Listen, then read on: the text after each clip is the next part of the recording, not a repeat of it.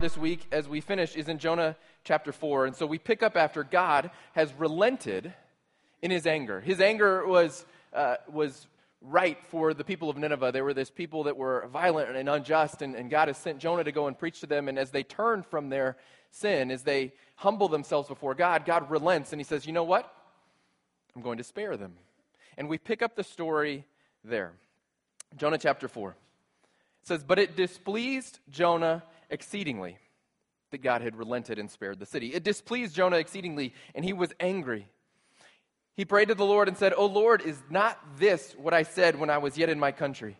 This is why I made haste to flee to Tarshish, for I knew that you are a gracious God and merciful, slow to anger, and abounding in steadfast love, and relenting from disaster.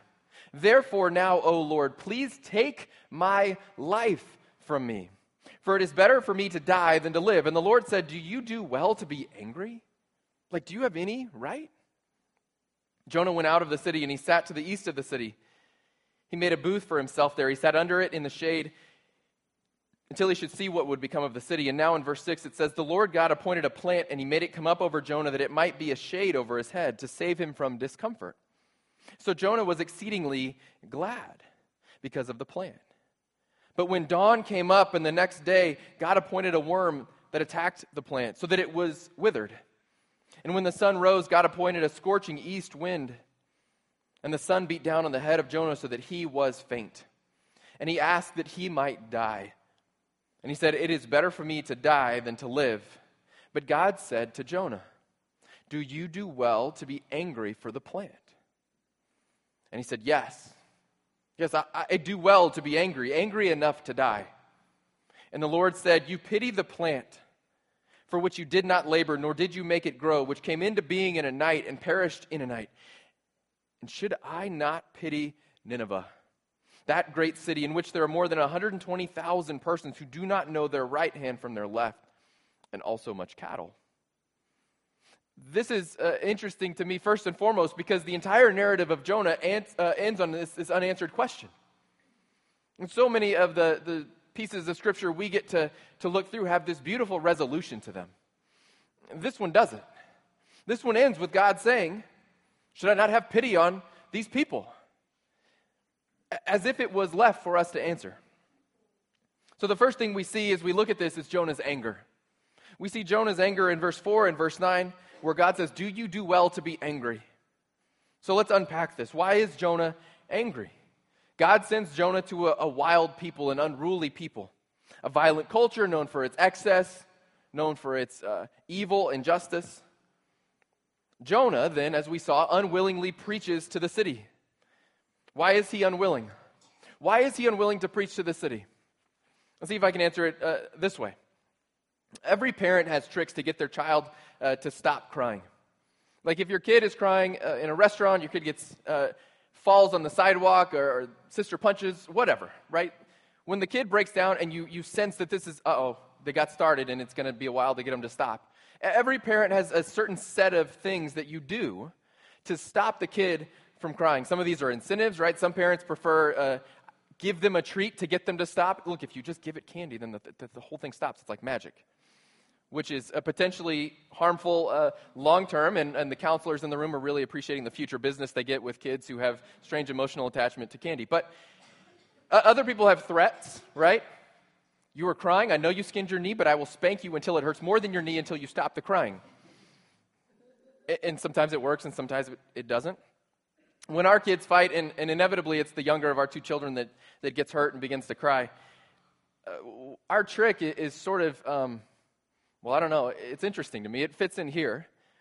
What I'll do is I'll take our five year old and I'll look her in the eyes as she's tears pouring down and just the worst injustice that's ever befallen upon her by her eight year old sister, and I will say, Would it make you feel better if I sent your sister to timeout? yes. Immediate. That would make me feel so much better. And as I escalate up that ladder, we can go from a, a you know total devastation, 180 degrees to absolute joy like, like in 10 seconds. Because if you go timeout, and she goes, yeah, that would be good, send her to timeout, I'd like that. And I go, well, what about like jail? Should we send her to jail? Yes, yes, that is great.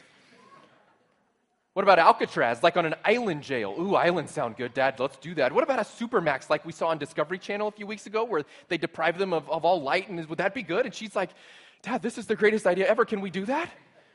How long should we do this? A hundred years? Like, okay. Bella, go to timeout for a hundred years. No, no, Dad, supermax. Okay, supermax, hundred years. And everything's better, and they just go back playing, and she forgets that we ever said it, but, but everything's better. What is this about? My children love the idea of the other child getting punished, especially for something they deserve, but they love the idea of the other one being punished. And this is exactly like Jonah. Jonah loves the idea that the Ninevites are getting their comeuppance. They, he loves the idea that they're getting what they deserved. To which I would say this self righteous people love to see others punished because it reaffirms our belief in our own goodness. Self righteous people, we love to see others punished because it reaffirms our belief in our own goodness. Jonah is angered that God didn't, didn't uh, let some of the people, that God sent him and then, and then didn't punish the people. God's anger was relenting, and Jonah's anger replaces it. Jonah's mad because they didn't deserve to be spared. To which God says, Do you have any right to be angry? And Jonah's like, Yeah. They deserved worse. We look at this, and, and when we read that text, we, we can kind of, we all see it. It's kind of petty, right? Like, Jonah, come on. You were part of this great redemption. You're part of this great turn and revival. And well, shouldn't you be excited? Jonah, you're just being petty. If you're like me, you read that and you go, yeah, but not me. I wouldn't be like that. I, would be like excited that I got to be part of God's great plan. I'd be, I'd be super thrilled. To which I bring up Jeffrey Dahmer. If you, uh, if you know what that name means, would you just, by show of hands, who knows who Jeffrey Dahmer is? Oh, yeah, almost everyone. Uh, for those that don't, Jeffrey Dahmer is uh, one of the most notorious serial killers in United States history. He did uh, vile things, killed 17 people, um, cannibalized, just, just things you, the things you don't want to imagine. He did that. In 1994, a pastor uh, gets a phone call from a prison in Indiana which says, Hey, there's an inmate who wants to be baptized. It's Jeffrey Dahmer. Jeffrey Dahmer has come to faith in Jesus Christ in prison. Jeffrey Dahmer has killed a dozen and a half young men and done unfathomable, unthinkable things to them. The pain and the grief and the hardship he's caused to so many families around an entire region was palpable. And the pastor gets the call that says he'd like to be baptized. We can do this in prison, but, you know, he's had this, this life changing salvation experience, and he, he wants to have his first step of obedience be baptism as a Christian. When Christians hear this story, Christians always ask a couple of the same questions. Was his faith, like, was it real? Like, was it real faith? Is, is he sincere?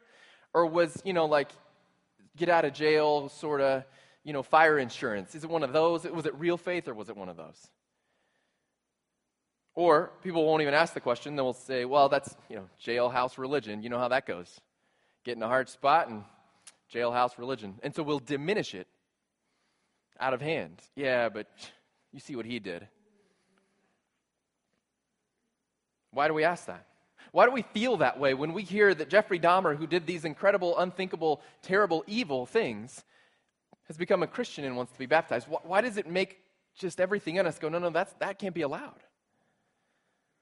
Because if he gets to go to heaven, then what were all of our striving and good deeds for anyway? Like, if grace applies to him, then what was all this hard work for? See, grace for Jeffrey Dahmer, for us, if we have it ordered improperly in our lives, grace for him makes mine less special. Makes my grace mean less. Well, if, if anybody gets it, which is the whole point of grace, right? That it's this completely unearned gift, and so anybody can, can attain it. And yet, man, something in us is really turned off by that idea. Yeah, but, but I worked hard for mine. It opens something up about our, our faith and what we really believe. Another way to look at it, another way that we could see and illustrate this is, is there's something in 1973 that was called the Judgment of Paris, a little bit lighter than Jeffrey Dahmer. The judgment of Paris was a, a wine test. A group of, of psychologists and scientists, they got together and they created this double blind wine test in 1973. And they took some of the best French Bordeaux, some of the best French wines, and they put them on a table and they took these brand new um, upstart California worthless nonsense wines.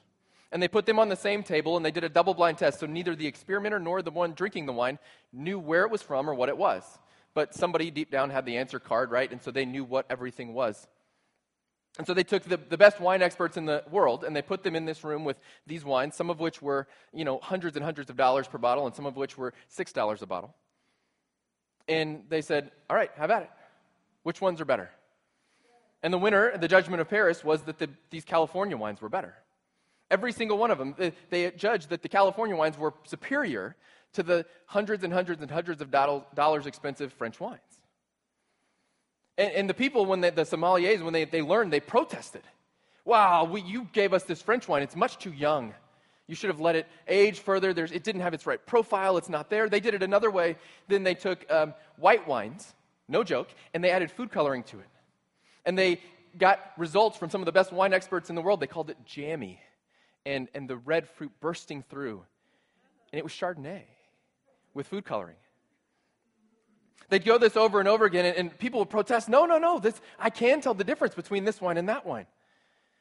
2012, they did this test again because people still don't believe it. People still want to see it done in their age and their era so that they can say, No, we've learned, we've gotten better, my palate is refined, I can do it now. 2012, they do it again. They, again, they have the best wine experts in the room, and they give uh, all these wines out on the table, and you have a scale from 1 to 20 to judge the wines.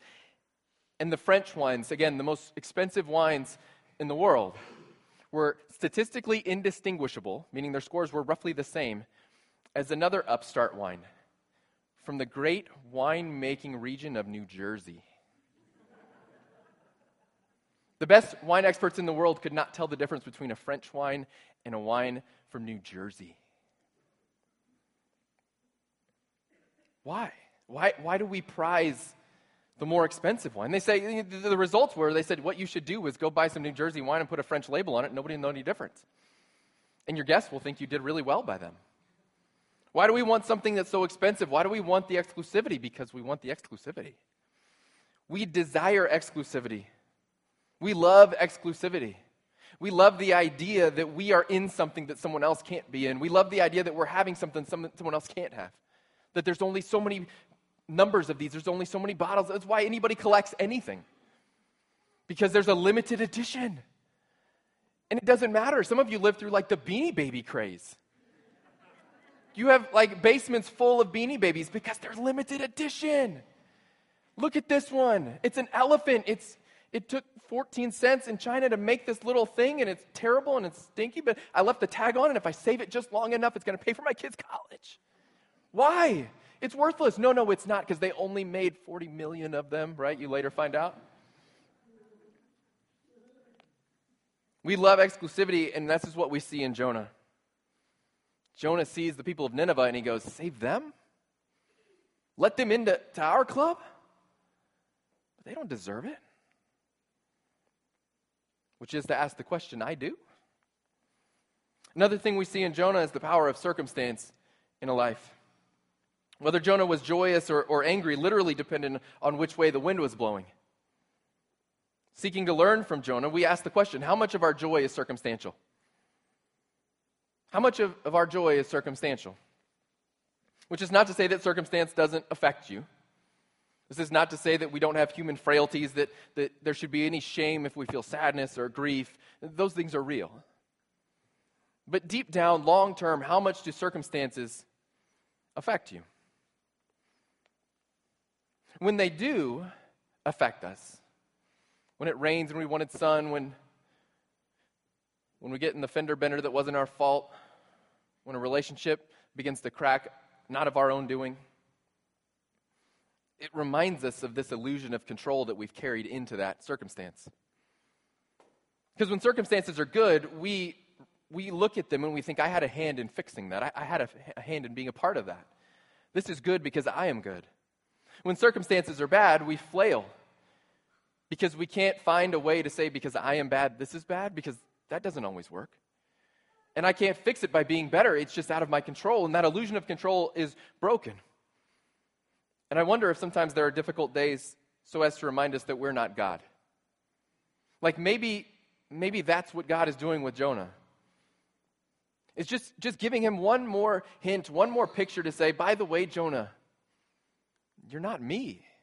You had no hand in creating the vine that gave you shade. You had no hand in getting rid of it. I did all of that. So, what right do you have to be happy or angry with any of it? To be a Christian is to live beyond circumstance, which is to say, when circumstance strikes, it becomes a diagnostic tool for us as believers. And so, so what do I do? So, circumstance strikes and I'm supposed to, you know, like act like it doesn't bother me? No, not necessarily. Like it, depending on the level of the circumstance, it could still cause great harm. And yet, if we use it as a diagnostic tool, here's what circumstance can do it will show us where we base our identity and our salvation. Circumstance shows us where we base identity and salvation. So, when work success is placed above your identity as a child of God, a bad day at work can wreck you. When relational success defines us, then relational dysfunction destroys us. And yet, rooted properly, Joy and security and salvation are unshakable if they're in God where they're supposed to be. So, circumstance can cause discomfort, even profound discomfort, even for a prolonged season. But that's different than Jonah's misery, than Jonah's readiness to die as of something that was out of his control. Verse 11 says, uh, Should I not pity Nineveh? The great city in which there are more than 120,000 persons who don't know their right hand from their left. God uses this term pity, which, which actually could be translated probably better for us as compassion or concern. Should I not have concern for them? Should I not grieve for them? Should I not have compassion for them? These, these multitudes. What's interesting is compassion is never found in obligation. Compassion is never found in obligation. Obligation obscures motive. There's a difference between I have to and I want to. So, can you serve someone without compassion? Sure, absolutely. But can you have compassion for someone without serving them? That's harder to answer.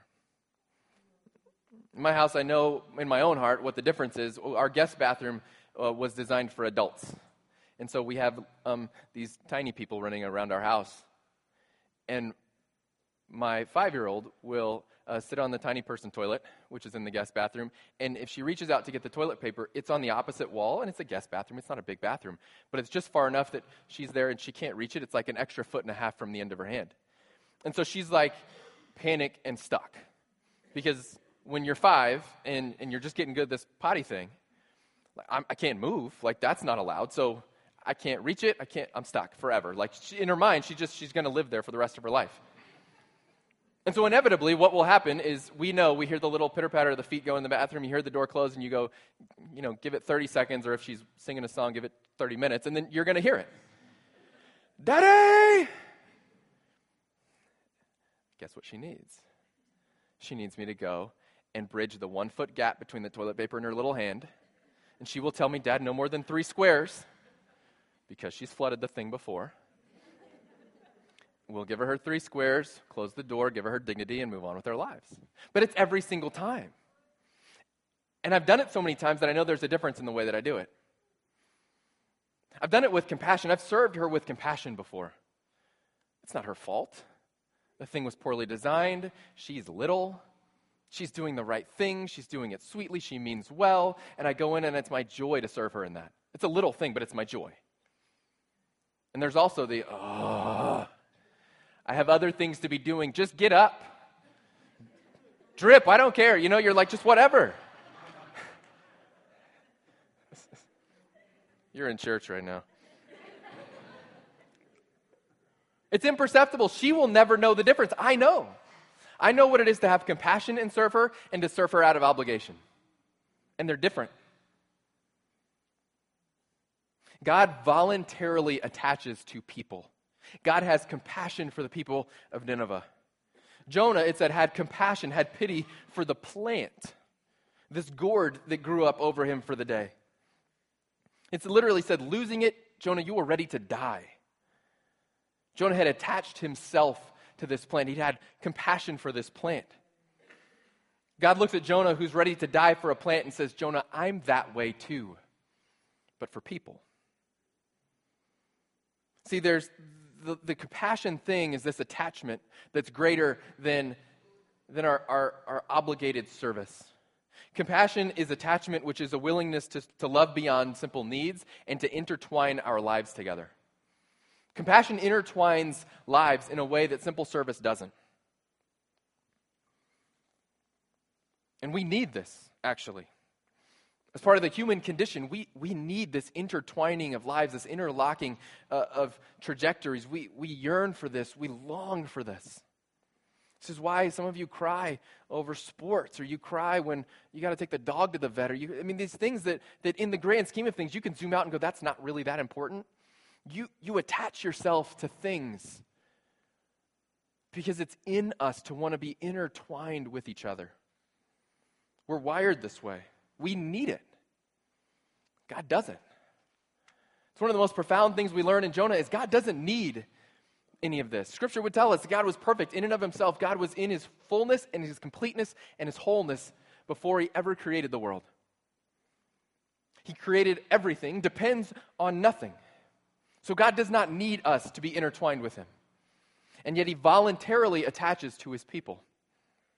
He grieves over the Ninevites. That's compassion. He's voluntarily attaching himself to a lost people.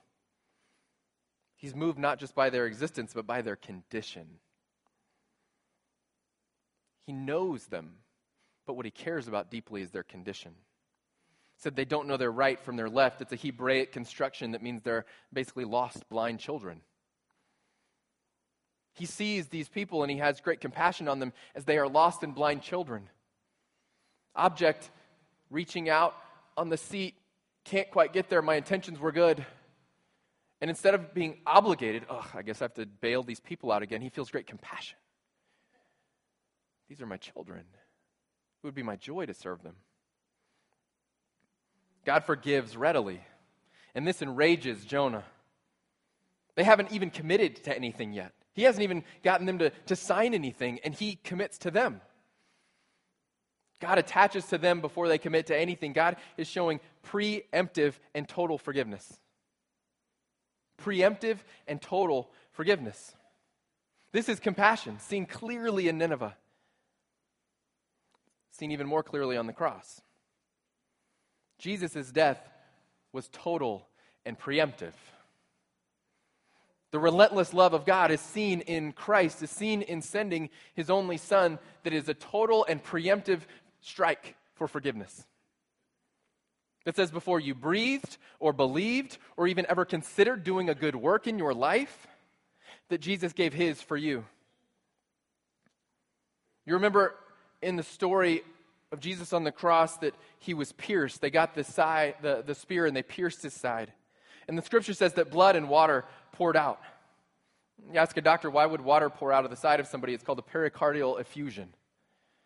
Basically, the, the sac around the heart had burst, releasing this fluid. And so when he was pierced, with the blood was mixed this water, this liquid that was, would have been around his heart. Which is quite literally to say that on the cross, Jesus was heartbroken for his people. That it creates this deeper picture of what was happening there. This is not blind, obligated service. This is deep human compassion beyond we could ever imagine. So moved for his lost children, Jesus was ready to die. Jesus attached and intertwined his life with our life, and it cost him his. When we read the story of Jonah, we spend most of our time comparing ourselves to Jonah. Well, Jonah's running. I don't want to run. Jonah's leaving his calling. What's my calling? We, we spend most of our time trying to identify with Jonah. What about seeing ourselves in the Ninevites? Because on this one hand, you have the running prophet, but, but on that other hand, you have these lost children in desperate need of a Savior.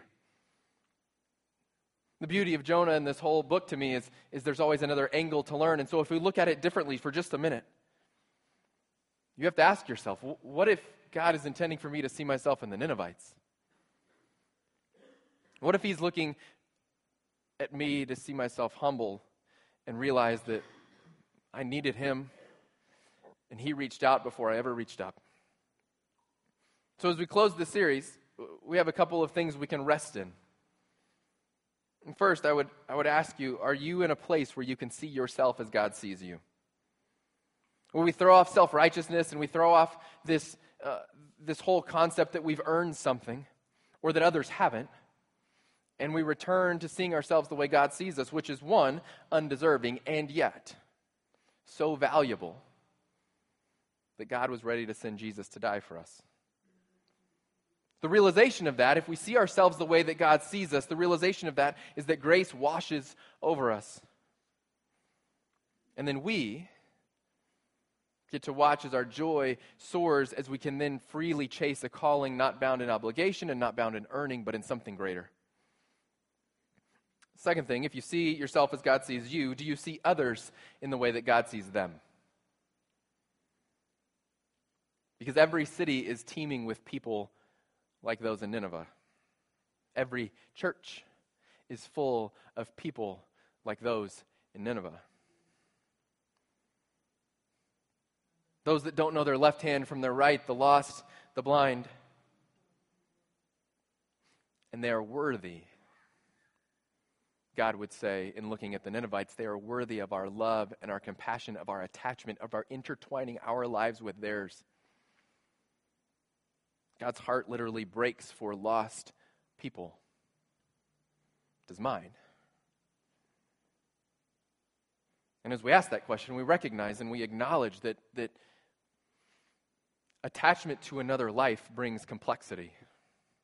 It introduces a messiness into our existence. It introduces uh, the possibility of pain and tears as we get into the depths of someone's life with them. That is a possibility. And I would argue it is our purpose here. How you know you're walking in deep compassion with someone is that you weep when they weep. If you've gone through something difficult and you have a friend who would sit with you and cry with you, that's a true friend. That their compassion is so great, their life is so intertwined with you that your sadness is their sadness, that your struggle is their struggle. That's the kind of interconnectedness, that's the kind of attachment and compassion that is being laid out here. Are we a people that are willing to so connect our lives with the lives of those around us that when they weep, we would weep with them. When they hurt, we will hurt with them. That when they suffer, we will voluntarily take on their suffering so as to display the incredible, beautiful, total, preemptive love and grace of God.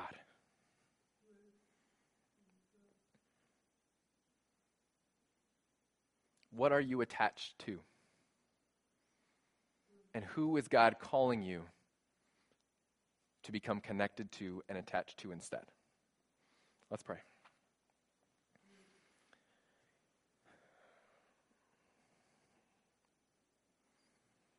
Heavenly Father, you you've called us. You've called us out of darkness and out of sin. You've called us away from a life that runs the opposite direction. You've called us towards yourself. Father, nothing that you have done in our lives has been reactive. God, you are before us. You preempt us. Father, when you sent Jesus, you sent him in the knowledge that we would need him desperately. Father, you would never withhold from us that which we most needed. So, God, in the beauty of that grace and the beauty of that salvation that we find in a resurrected Jesus, God, we pray that you would uh, convict our hearts of the way that we see the world, starting with the way that we see ourselves in the world.